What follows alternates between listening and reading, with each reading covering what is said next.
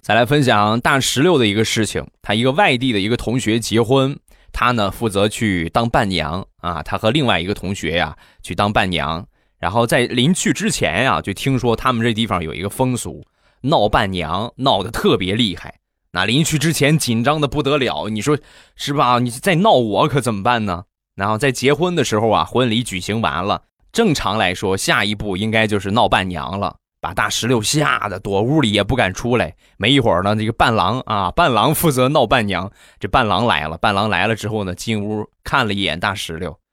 然后默默的跟另一个伴郎说：“那那什么，咱咱俩那屋斗地主去吧，啊，这个取消吧，这个环节。”